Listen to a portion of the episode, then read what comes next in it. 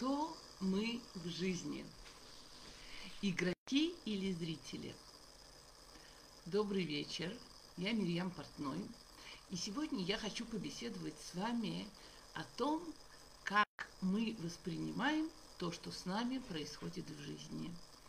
Чувствуем ли мы себя жертвой или просто воспринимаем а, то, что вокруг нас, как некая такая неизбежная данность, да, или а, все-таки мы считаем, что вот то, что происходит вокруг нас, это важно, это важно для нас, это важно нам, и это может быть испытание или это некое предназначение. А, я хочу напомнить, что вчера был день рождения Шолом Довбера Шнелсона, известного как эм, Рэби Рашаб или Пятый Любавический Рэбе. И уже сегодня открылся кинус шлухи, Шлухим в Америке.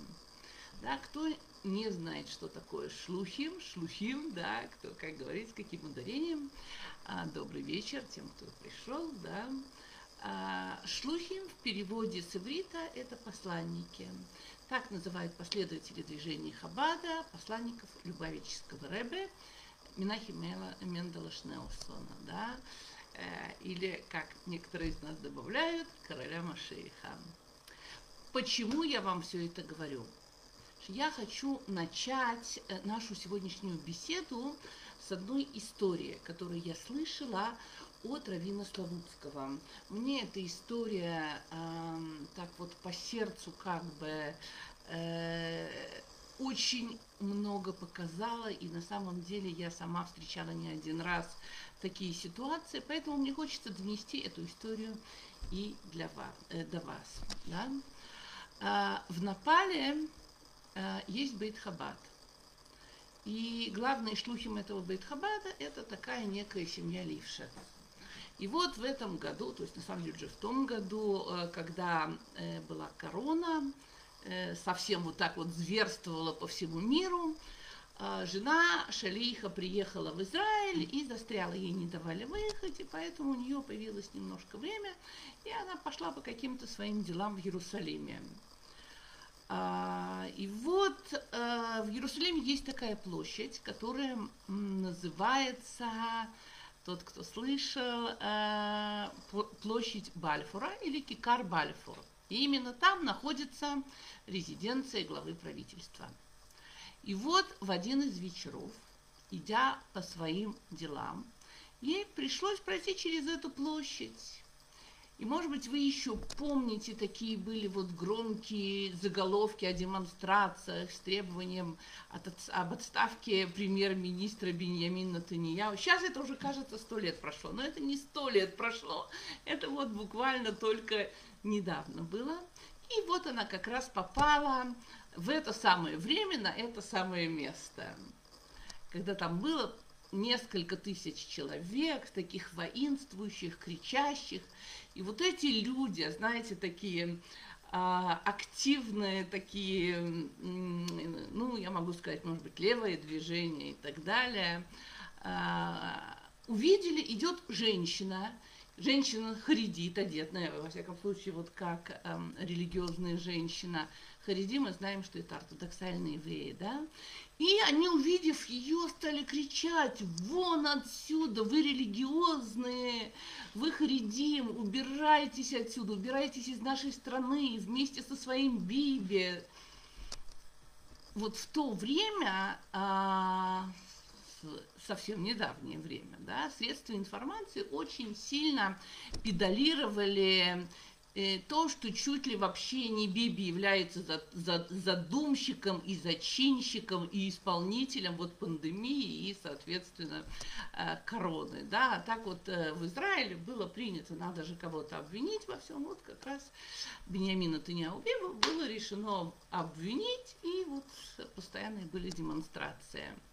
И вот идет эта не самая молодая женщина, рабонит, мать семейства. Идет не где-то там э, в Германии или не знаю где. Она идет в самом сердце Израиля, в самом сердце Иерусалима. И евреи, ее братья, ее сестры, люди, которых она, да, ну, все, все мы э, являемся одним народом, да, и вот эти люди особой такой ненавистью готовы чуть ли не избить, бросаются совершенно э, ужасно просто, да, и больше всех неистует одна такая женщина с плакатами совсем, и она вот к ней подходит и буквально шипит ей э, в глаза, убирайся отсюда, вот ненависть такая, да? И в этот момент вот эта самая Гверет Лившиц э, думает, что Ребе говорил.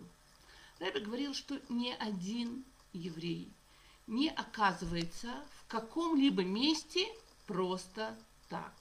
Если я тут оказалась, значит, я не просто, тут, не просто так оказалась, я оказалась тут для чего-то. Для чего же я тут оказалась? Неужели для того, чтобы меня оскорбляли? Ну, вряд ли, да? И тогда она посмотрела вокруг и присмотрелась к той самой женщине, которая больше всех свирепствовала. И она увидела, что у нее на сумочке висит брелок. А на этом брелке это фотография и написано «Напал». Ну, посмотрела на этот брелок и говорит этой женщине, «Вай, какой у тебя интересный брелок».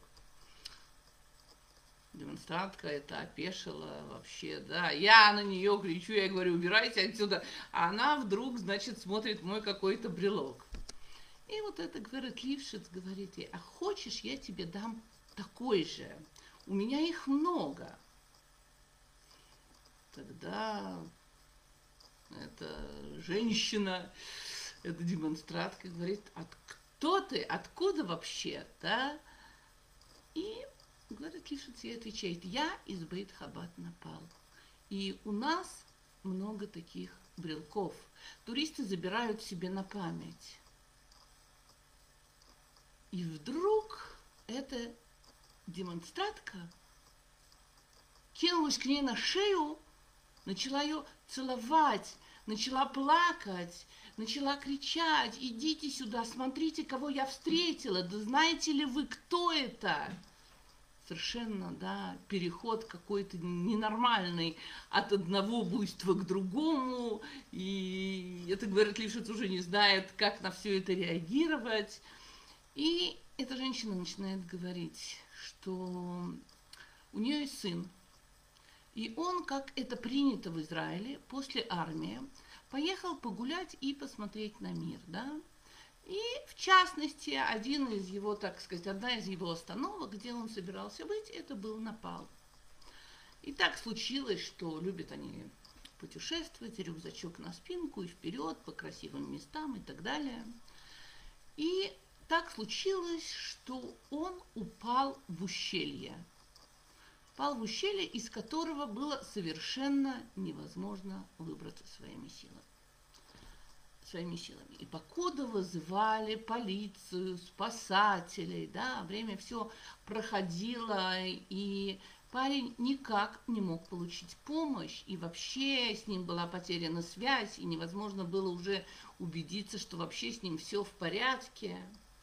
И тогда муж этой самой Гверет Лившиц, который был посланником, шалихом, шалихом в этом Неп, э, э, Непале, да, его, естественно, тоже позвали, ведь это евреи, это, да, то есть и полиция, и все, там куча э, всяких сил, которые совершенно не знают, что делать. И вот этот муж ее, посланник Шалиев, берет и за свои личные деньги вызывает вертолет. Вертолет, который смог спуститься туда в ущелье и действительно там со скалолазами и так далее э, смогли спасти потерявшего уже сознание парня. Да? Но этого недостаточно. Потом в больнице, да, понятно, где не было ни кошерной еды, ничего, и условия были эм, э, не очень э, хорошие да, это самая Гверет Лившиц. Она сидела и с ложечки кормила сына вот этой самой демонстрантки бульоном, да, который она сама же ему сварила кошерным бульоном, принесла этому мальчику, который вообще был между жизнью и смертью. И вот крики этой женщины, о том, что вот эти такие харидим, которые заражают всех короной, они вдруг перешли, переросли в слова благодарности. И внезапно у этой женщины, во всяком случае у этой женщины, у нее произошло некое прояснение мыслей и чувств. Что, за что, против чего она там стоит и демонстрирует. Мы все евреи, мы являемся народом, одним народом. И я очень надеюсь для нее, что больше она никогда ничего не скажет плохого против и другого еврея, и религиозного, и так далее. Вот. Но я хочу спросить про вас, про нас, про себя, себя тоже могу спросить то же самое. Как бы я себя повела против толпы, которая меня обзывает, да, вас обзывает, чуть ли не травят, может быть, э, было бы правильно поскорее сбежать, поскорее уйти оттуда, или наоборот сделать вид, что это ко мне не относится, да, а потом э, э, после этого думать и говорить о том, какие это неприятные люди, зачем я вообще их встретил, и встречается такое на жизненном пути, да. То есть согласитесь, что выбор – очень непростой. А, я добрый вечер, кто пришел. А, посмотрю, а, если есть какие-то вопросы, которые, конечно, вы можете тут задавать. Зора, добрый вечер. А, в общем, мы с вами говорим об э, выборе на самом деле не в таких каких-то вот э, радикальных условиях кто-то обзывает. Когда мы каждый день сталкиваемся с какими-то ситуациями, когда мы должны каким-то образом поступать, по отношению к нам каким-то образом поступают. И хоть мы, можно и сказать, что мы живем и в такое время, и в таком месте, что жизнь наставит перевыбором, но на самом деле, да, то есть мне кажется, что это было с первой секунды существования этого мира, что все мы всегда с первого, с, э, с Адама решен, первого человека, да, что Всевышний Творец нам изначально и целенаправленно посылает этот самый выбор.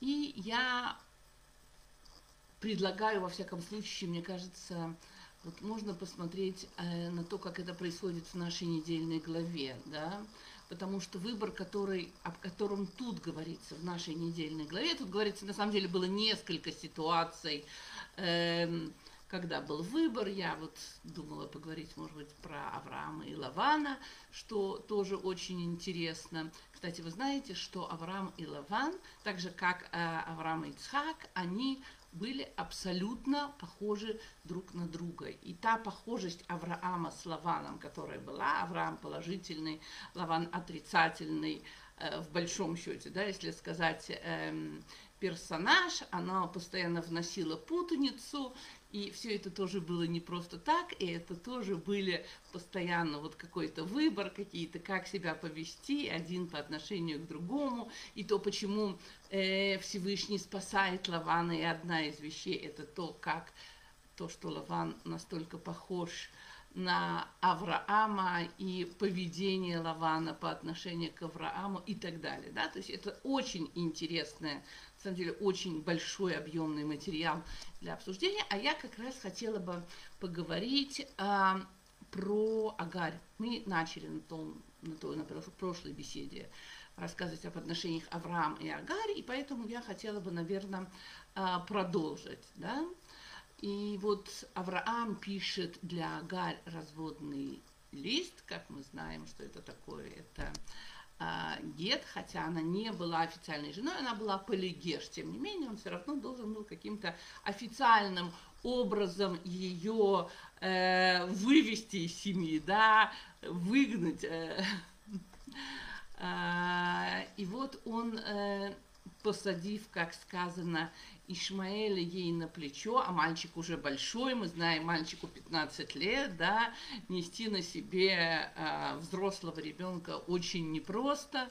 Говорится, что Ишмаэль тогда болел лихорадкой и не мог идти сам. Знаете, вот перед каким, в общем, непростым выбором стоял, мы говорим с вами про выбор, да, стоял Авраам и насколько важен был этот выбор, да, и мало того, что он послал вот эту Агарь с своим первенцем, любимым сыном, когда он больной, да, он не дал ей ни слуг, он не дал ей никаких вьючных животных, он дал, не дал ей даже достаточно пищи, он дал ей только хлеб и флягу с водой. Таким образом, он ее отсылает из дома.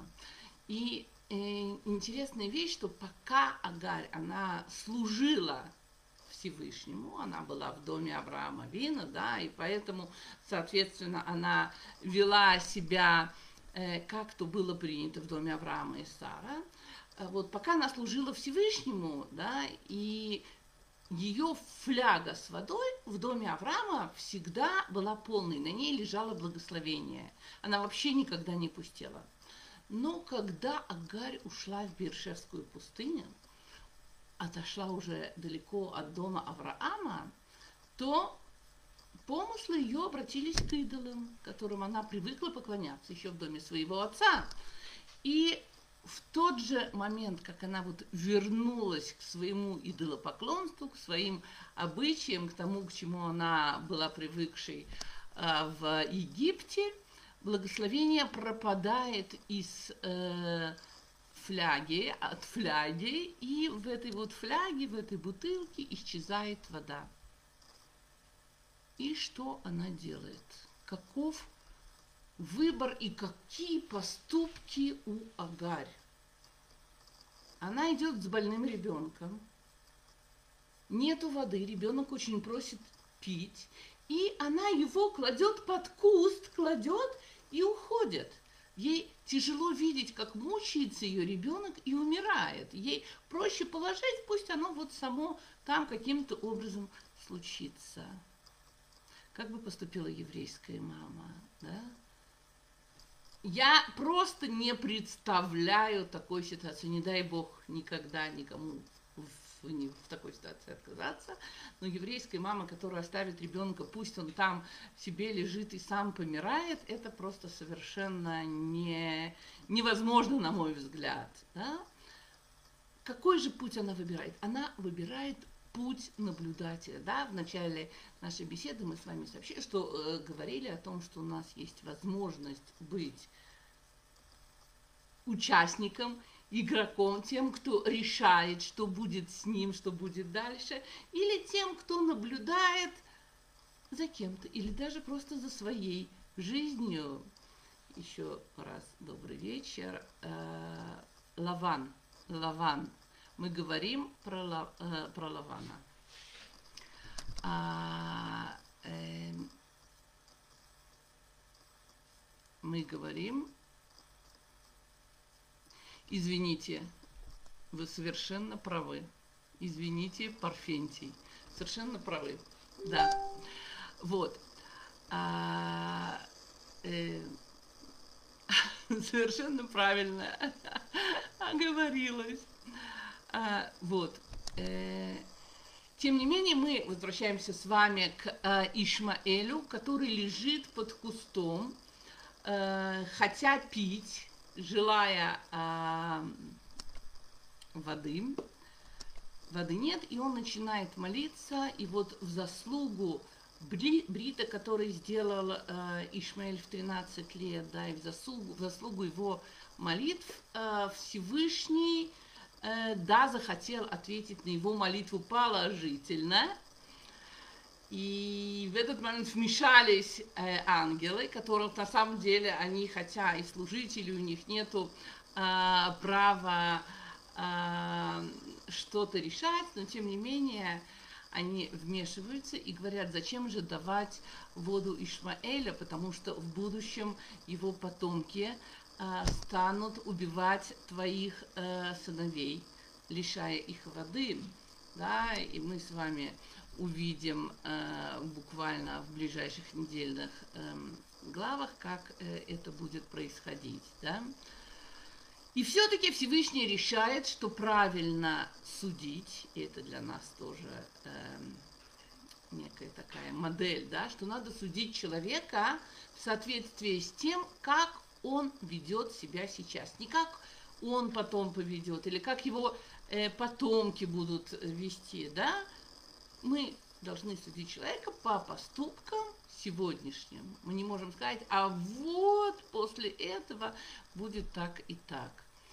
А, хотя иногда все-таки надо немножечко предполагать, но тем не менее э, судить э, именно а, по сегодняшним поступкам. И поэтому Всевышний не покарал из-за из будущих злодеяний, да, а наоборот эм, дал воды, он показал, дал увидеть Агарь э, колодец, который был рядом, вот, и таким образом э, они спаслись. Опять же тот же самый вопрос, э, всегда ли мы должны выбирать позицию э, игрока или наблюдателя. А, в России и, наверное, по всему миру человека приучают к тому, что вот возьми в руки переключатель. У меня нет переключателя, у меня есть телефон. Но на самом деле тоже в чем-то а, похож. И давай начинай щелкать кнопками, и тогда весь мир перед твоими ногами, глазами, все, что э, как скажете, да? Вот. И тут тебе предлагают, э, давай, начинай думать о себе, да, то есть свое я, оно самое главное.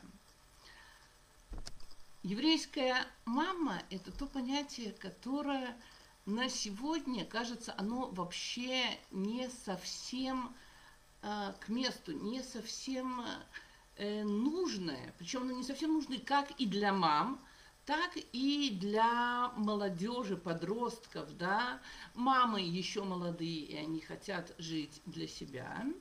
Ну, я не могу представить, скажем, там свою бабушку или там прабабушку или так далее, чтобы вот э, у них было такое мировоззрение, оно было совершенно другое. Тем более, когда это было в местечках и так далее, да. А дети сейчас уже буквально с э, маленького, молодого возраста, с раннего, они выбирают себе свободу от обязательств. И в результате чего часто общение между близкими людьми э, становится или виртуальным, иногда это бывает виртуально хорошее общение, и тогда это еще, еще окей, да? А, а вот когда э, стоит молодые люди или их родители там перед принятием решений, приятия поступков и так далее, то вообще все э, отходят слава богу, не у всех, слава богу, не надо обобщать, но очень многих отходит вообще понятие, насколько там это хорошо для мамы или насколько это хорошо для дочки. Каждый принимает для себя решение, как хорошо для него. Мало того, нас учат, давайте сначала думать о себе. Первое мы думаем о себе. Есть такая вещь, что свойственно многим людям, да, смотреть и видеть в себе именно то, что хорошее вложил Всевышний каждого из нас, да, это, наверное, нормально, да, я смотрю на себя, и мне хочется верить и думать, что вот э, во мне действительно там вот это хорошо, и это хорошо, и это я там делаю правильно. А, причем сейчас в результате всяких Инстаграм и тех же Фейсбуков, которыми я пользуюсь сейчас, да, э, это не только внутренние, это и внешние какие-то показатели. Да? То есть мы не видим, что кто-то ставит там свое некрасивое фото или там чье-то и пишет, вот, надо действительно как-то вот э, улучшиться, стать там лучше в чем-то. Нет, люди пытаются себя максимально красиво выставить и показать, что вот я такая картинка. а, то есть выпячиваем самое красивое, показываем это миру и э, прячем куда-то туда подальше все наши недостатки, прячем и от мира, и прячем, соответственно, э, от себя, да. Э, то есть мы вообще отказываемся где-то в чем-то в понимании, что у нас есть маленький или большой такой мешочек за плечами с отрицательными качествами. А эти отрицательные качества можно назвать одним коротким словом, и это слово называется эго. Да? И вот это эго, если мы говорим, что оно нами владеет, а оно, естественно, живет у нас в Нефиш Бегемид, оно начинает нами руководить. Но мы можем поставить его, соответственно, службу хорошего, если мы выбираем а, активную созидательную позицию. Да? А, как-то услышал э, Раби Ицхак Мейер из Гур сокрушенные вздохи Раби Мейера из Радзимина. И он спросил его, а что ты вздыхаешь? Вот ему отвечает, вот я вспоминаю слова Тары. Предки наши все грешили и каялись, и снова грешили. И после Золотого Тельца, и после того, как разведчики злословили о Святой Земле, и когда от Маше требовали воду, да, на что ему Раби Ицакмер отвечает, они грешили, и из рассказов об их грехах получилась Тара – кто знает, что выйдет из наших добрых дел? Да, все в наших руках. И закончу я одним маленьким таким сипуром от Рафштайнзальца, Враха. Сидят двое в очереди, в ожидании суда после смерти, уже там, да, вызывают одного из них. Второй возмущается, а почему не меня? Я же впереди. Сначала те, кто старше, отвечают ему. Ну я же намного старше, я его на руках носил. Что ему отвечают? Э, у нас другой возраст, он жил полной жизнью, а у тебя, даже если хорошо поскрести, больше двух годочков не наберется. И это, наверное, ответ тем, кто спрашивает, какой образ жизни лучше выбрать? Образ игрока или образ наблюдателя? Потому что, как мы знаем, то, что происходит с нами тут, не кончается, и это все идет с нами дальше и дальше. Хорошей недели. Всего хорошего.